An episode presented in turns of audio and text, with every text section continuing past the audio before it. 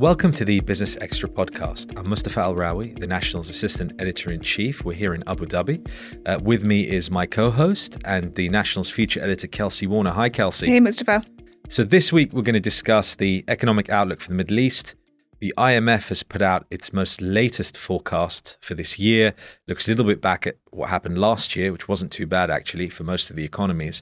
But the main takeaways from what the IMF is saying uh, that it's going to be a uncertain year, not just from the Ukraine conflict for other reasons, but also the outlook is quite divergent depending on which economy you're talking about. Sure. And so International Monetary Fund, we're taking a big step back today. And I believe it's an opportune moment to sort of set the table for the year ahead and look ahead. And you had a fairly big interview with the IMF yesterday to discuss outlook and kind of eager to hear your thoughts. We'll have a bit of an interview within in, within an interview here on this episode because from a journalist perspective, I'm curious to hear what you heard from the IMF and what the top stories will be coming out of their outlook.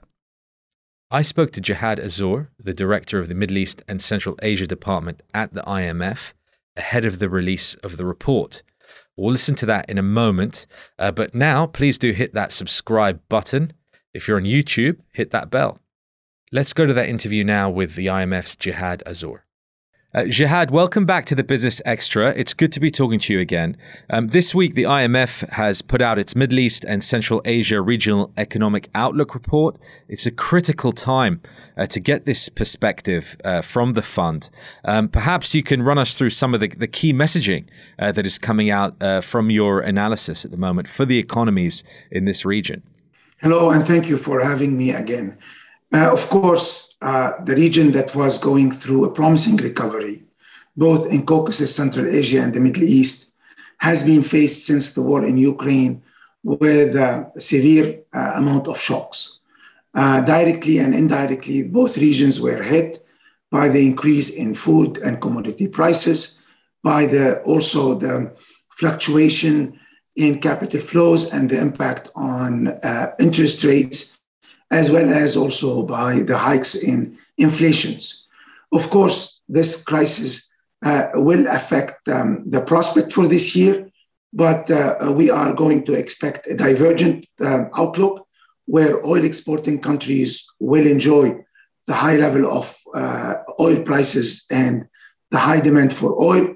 And on the other hand, oil importing countries, here the situation is different. For low income countries, they will face uh, the impact of increased in food and commodity prices. And the risk for them is to go f- through food security problems. For the middle income countries, uh, the emerging economies, uh, uh they will face the impact of increase in prices of commodities and food, uh, the increase also in interest rates and spreads, and the uncertainty that the global economy uh, will cast on them. Um, Caucasus and Central Asia are in the eye of the storm because of their proximity with Russia. They have strong ties, trade, and financial um, transactions, but also remittances are important for their economies.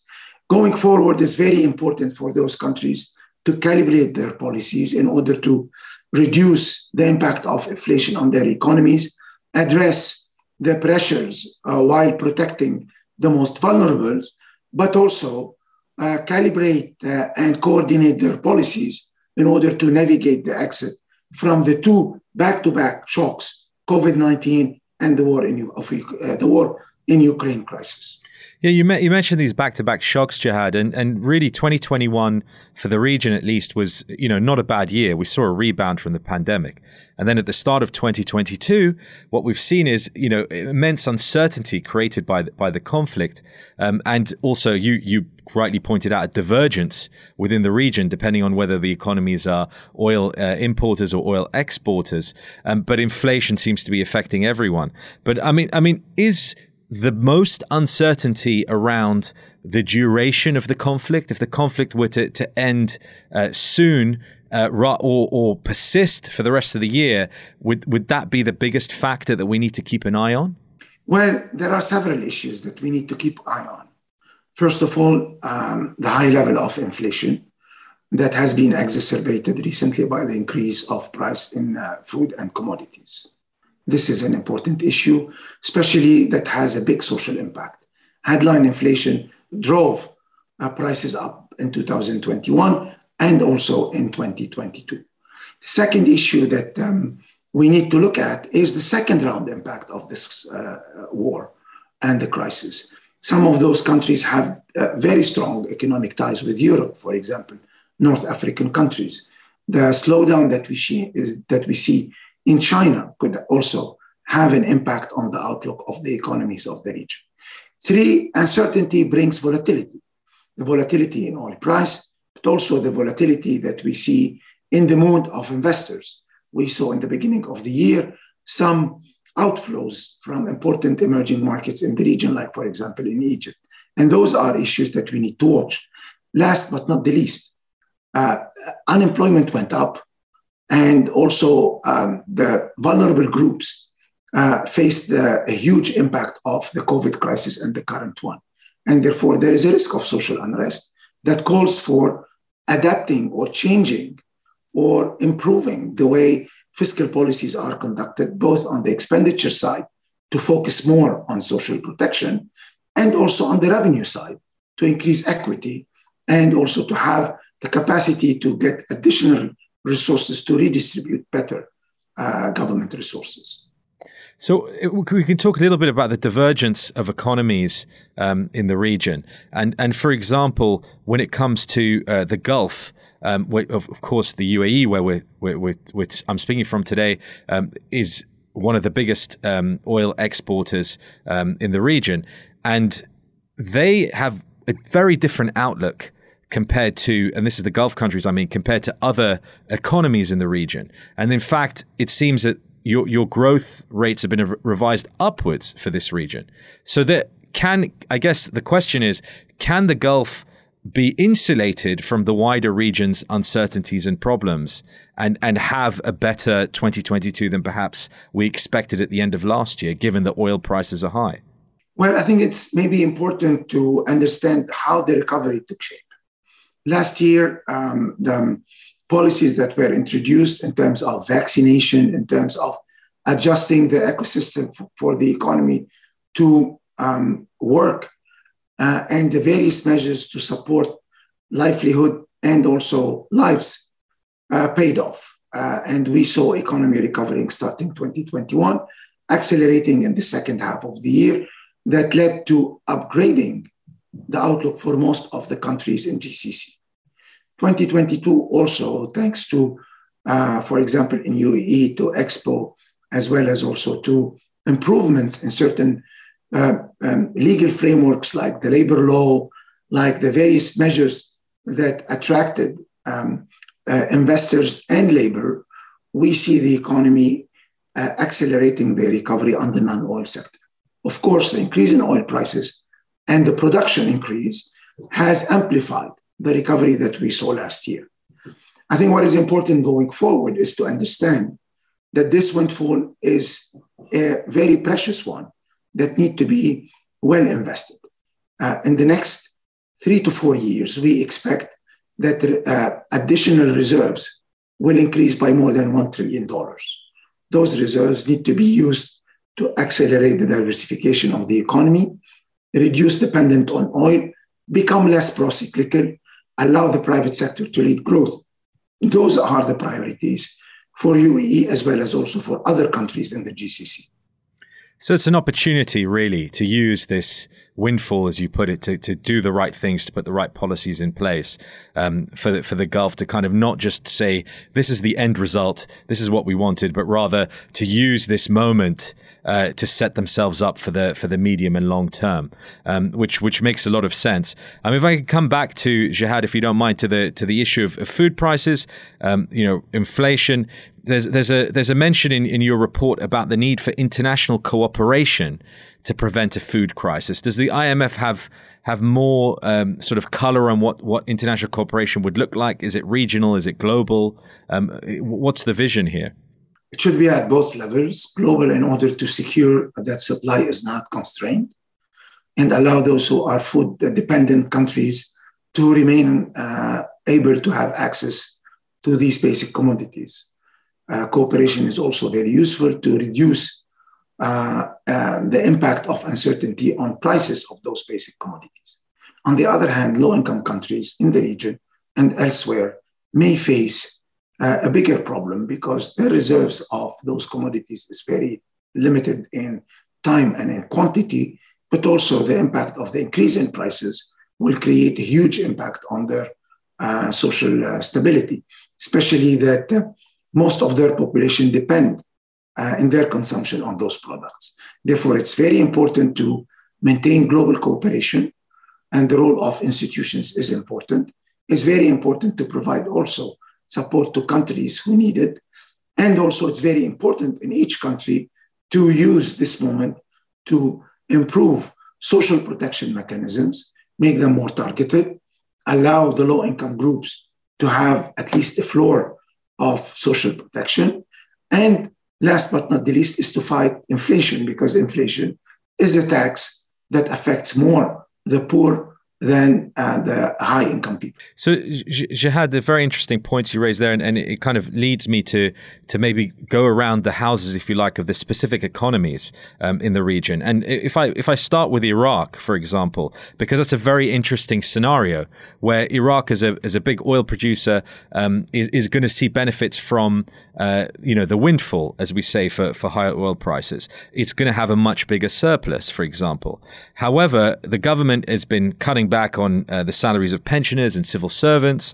Um, it's talking about a cash crunch. But also, on the other hand, there's discussion uh, in Iraq about certain reforms, fiscal reforms, and what's required. I mean, how can Iraq, I guess, you know, as, as, you, as the report puts it, you know, walk the fine line on policies to, in the short term, improve uh, the quality of life for its people, but you know, in the medium to long term, get the structure right so that they can take advantage of this of this particularly lucky period. You're raising a very important point, and let me here start by saying two things. One has to be very careful about the risk of volatility in oil prices. If you remember, in the last two years, we saw oil prices below $20 the barrel and above $117 the barrel. Uh, this is a sobering uh, uh, information that require from all countries to be vigilant in the way they manage the windfall from increasing oil prices and avoid procyclicality.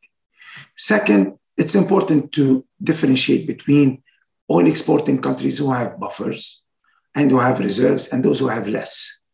Iraq is among the countries who have less buffers and reserves. And we saw it during COVID how this played negatively uh, in, in Iraq.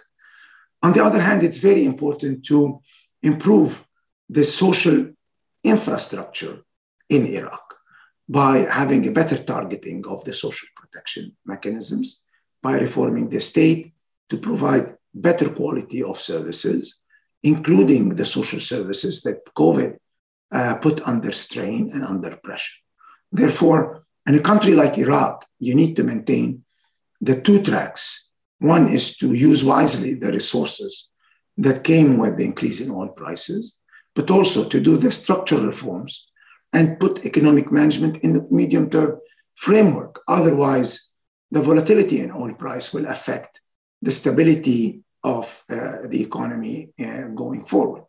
Therefore, there is no moment to lose, and it's important to use this windfall to accelerate and to foster uh, an economic transformation that Iraq needs.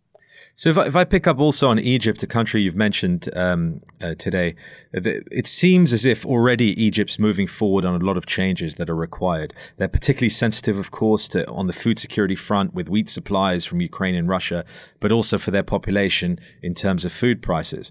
Uh, so in terms of where Egypt are, does it seem as if there's momentum there? Uh, also in discussions with the IMF as well um, about um, again using this moment to make the right policy moves going forward?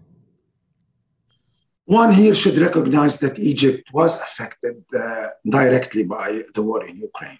Uh, trade relations, tourism, uh, uh inflows from Russia and Ukraine are important for the Egyptian economy that uh, was still uh, dealing with scarring and the aftermath of the COVID crisis. the government has made certain uh, economic measures. In the beginning, they used some of their reserves to defend uh, capital flows. but they uh, gradually moved into allowing exchange rate to become more flexible and adjusted interest rate in order to address inflation. Inflation has reached, reached level that went beyond the corridor uh, of 7 plus 2%, and therefore it's important to keep inflation under control. It's also important to um, uh, address uh, the issue of uh, uh, capital flow management by maintaining the flexibility in, in, the exchange rate and on the fiscal side to regain uh, the path to uh, a positive primary surplus, primary balance in the budget that Egypt has prior to the COVID crisis. Um, and for that, certain number of reforms are still needed in terms of structural reforms that will allow the Egyptian economy to keep growing at an acceptable and good pace, as we saw in the past, and to create the needed jobs for the young uh, Egyptian population. The role of the private sector is going to be critical going forward in creating jobs and expanding the size of the Egyptian economy. So, if I move to Lebanon, and a country that obviously has had a lot of difficulties even before uh, you know this year and the conflict in Ukraine, and even before the pandemic as well. Um, the, the, Lebanon's made some progress in terms of talk, of talks with the IMF um, for for money to help it correct itself, but it seems to be perhaps the the level of support short of what the government needed. But is this enough? Again, I talk about momentum. I talk about seizing this moment. Is there enough? Do you think, um, given the outlook for Lebanon, given the challenges we've discussed today, is that enough to get Lebanon back on, on the right path, at least the beginning of it? Well, as you know, um, the fund and Lebanon reached staff level agreement uh, uh, to help uh, Lebanon deal with one of the most uh, challenging crises for Lebanon and in the region. Last year, the fund provided almost uh, $1 billion uh, of SDRs, special drawing rights, to Lebanon, and, um, and this has helped the central bank beef up its reserves. Uh, the staff level agreement uh, is based on the key pillars that Lebanon needs to recover from the crisis, address one of the most challenging financial crises of the history uh, in the history of Lebanon uh, that has led to the default in 2020, but also uh, deal with the uh, social consequences of the extreme high inflation that Lebanon is going through. In addition to that, it's important to reform the public sector, increase the level of transparency and fight corruption, and allow the to allow the provision of good quality of public services and reduce their deficit. Last but not the least is to widen the social protection framework. Those are the pillars that the reform program uh, of the Lebanese government uh, is based on, and this is where the fund is trying to help. Lebanon needs to have a consistency in the reform agenda. And we hope that this program with the fund would help in that, but also Lebanon needs international assistance. And also we help, we hope that the program with the fund will help coalesce both regional and international support to help Lebanon recover uh, from this uh, extremely severe crisis. And uh, obviously, a long way to go there uh, with Lebanon. A lot of work needs to be done. Um, if I if we if I ask you about Tunisia, where uh, the situation is fragile in terms of, of efforts for the economy to to recover, um, both in terms of tourism and and, and from the pandemic, um, you know, where where in the outlook does does Tunisia fall? Well, Tunisia um, faced back to back two important shocks. COVID nineteen crisis had a big uh, impact on both uh, economic activity and especially also on some of the um, weak links uh, with the uh, large informal sector and high level of unemployment at the youth level. And then came the war in Ukraine that is having an impact uh, with increasing prices, but also indirect impact because of the strong trade relationship between uh, Tunisia and Europe. Uh, the government of Tunisia has um, put in place a comprehensive reform program that is being currently discussed with the various stakeholders in Tunisia in order to create support around those important pillars of reforms. What are those? One is to stabilize the economy. by addressing the impact of inflation and especially by uh, reducing the impact of increasing prices on, on the low income uh, uh, parts of the population, reform public sector to make it more agile and supportive to a strong recovery and reduce the size and the weight of the uh, public sector on, on the shoulder of the economy, but also is to reform uh, state-owned enterprises to make them more productive, uh, job creating and attracting FDIs. The fund is in, in constant discussion with the authorities, and a mission visited Tunisia recently, and we had very good discussions during the spring meetings that we will continue in the weeks to come uh, with both the central bank as well as also with the government. So, Jihad, if I can finish perhaps with a, a I guess a bigger a bigger question here. I mean, we've we've talked about you know the uncertainty, the divergence uh, in economies. We've talked about the different challenges, but also the opportunities. Of course, I mean, this is a chance um, with with international support for many economies to, to get on the right path um, for the future. Um, but essentially, I have to feel, I have to ask you, these these multiple crises on top of crises that the region has gone through are we really building resilience here? Is this something that's going to set us up for the future, or are we just being held back by situations beyond our control um, year after year? I, I, mean, are you are you an optimist, Jihad, still at this point? Well, of course, crises erode resilience and have an impact on uh, on the weak links in uh, in economies. And some of the countries were already prior to the COVID shock uh, facing certain number of challenges. But also crises are opportunities. And we saw during COVID, many countries in the region uh, stepped up and uh, were able to address the impact of the shock on lives.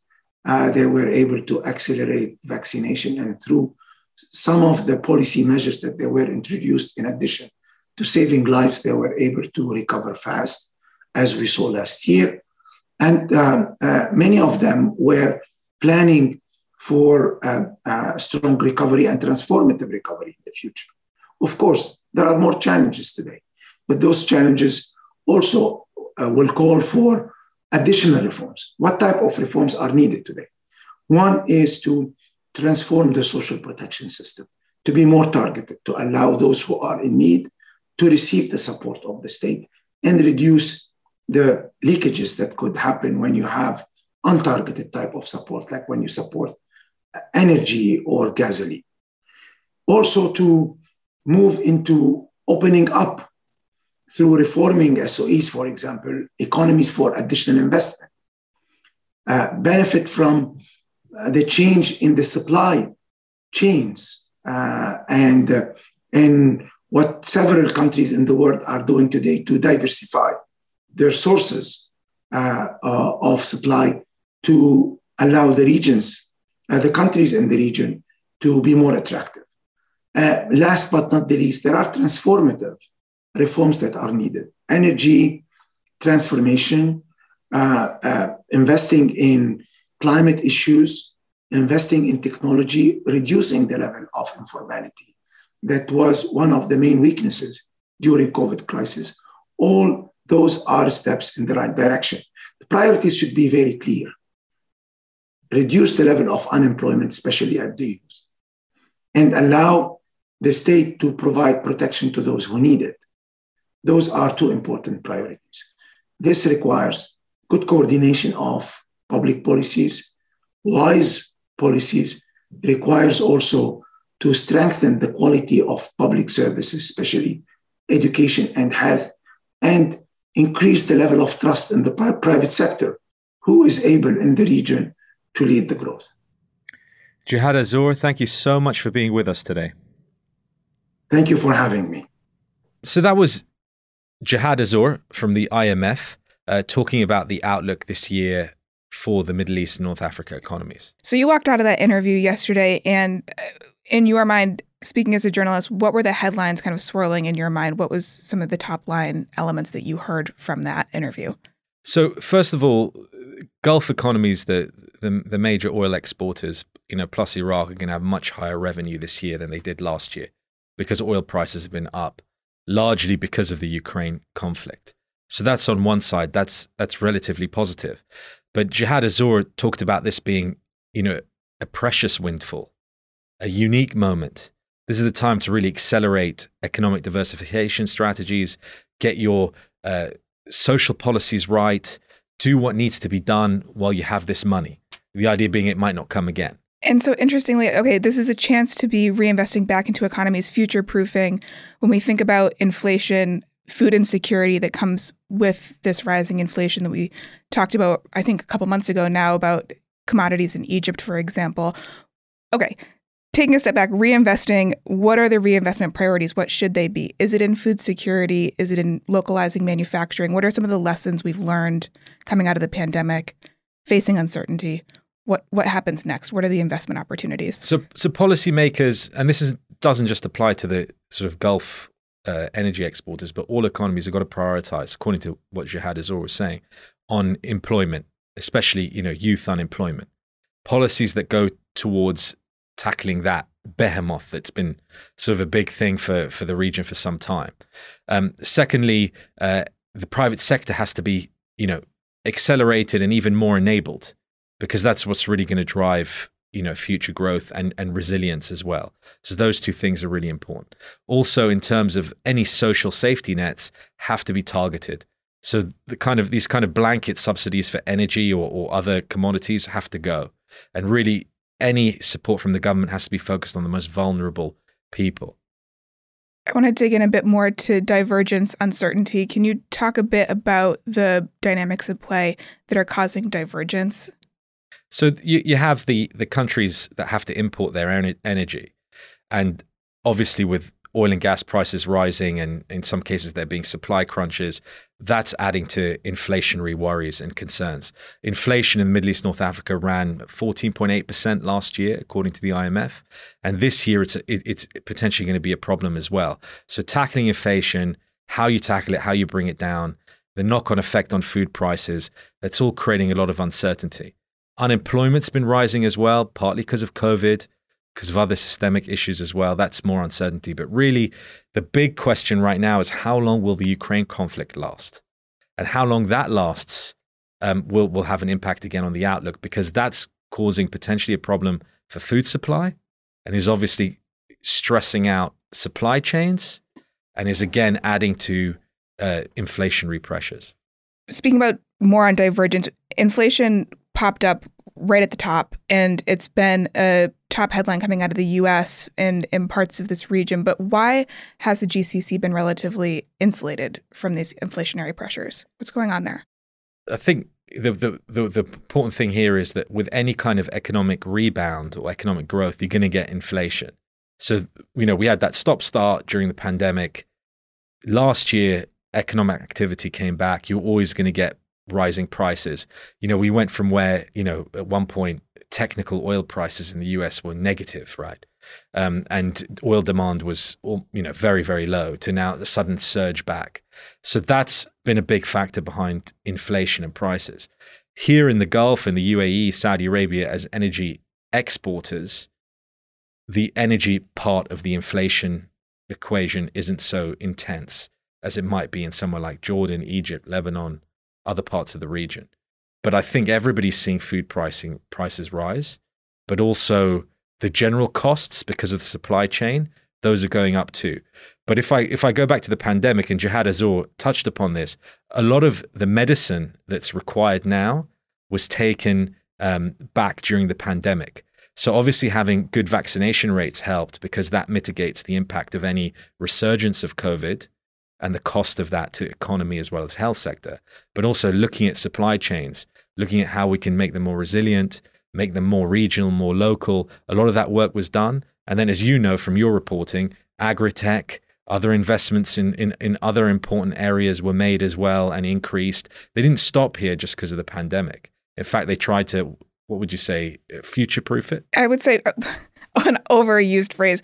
But my takeaways from reading the report and listening back to your interview really the stories I want to watch in the year ahead are really around food security and supply chain. That those are the two major opportunities that this region, opportunity and threat, depending on what side of the economic scale you're sitting on right now, as you discussed with divergence. If you're on the right side of this scale, supply chain and food security are massive opportunities. If if you're unlucky and on the wrong side of this scale, they're massive humanitarian threats. And so I want in our reporting going forward to we're going to be focusing on solutions where are the investments being made around ag tech food security and also localizing supply chain and smart manufacturing which we're seeing here in our own backyard but where is this happening elsewhere and how can we be bringing the region closer together because divergence that's always a scary that's always a scary concept kelsey thanks so much good to be here uh, that's it for today. Thank you for joining us. All that remains to thank our production team and ask you to join us again next time.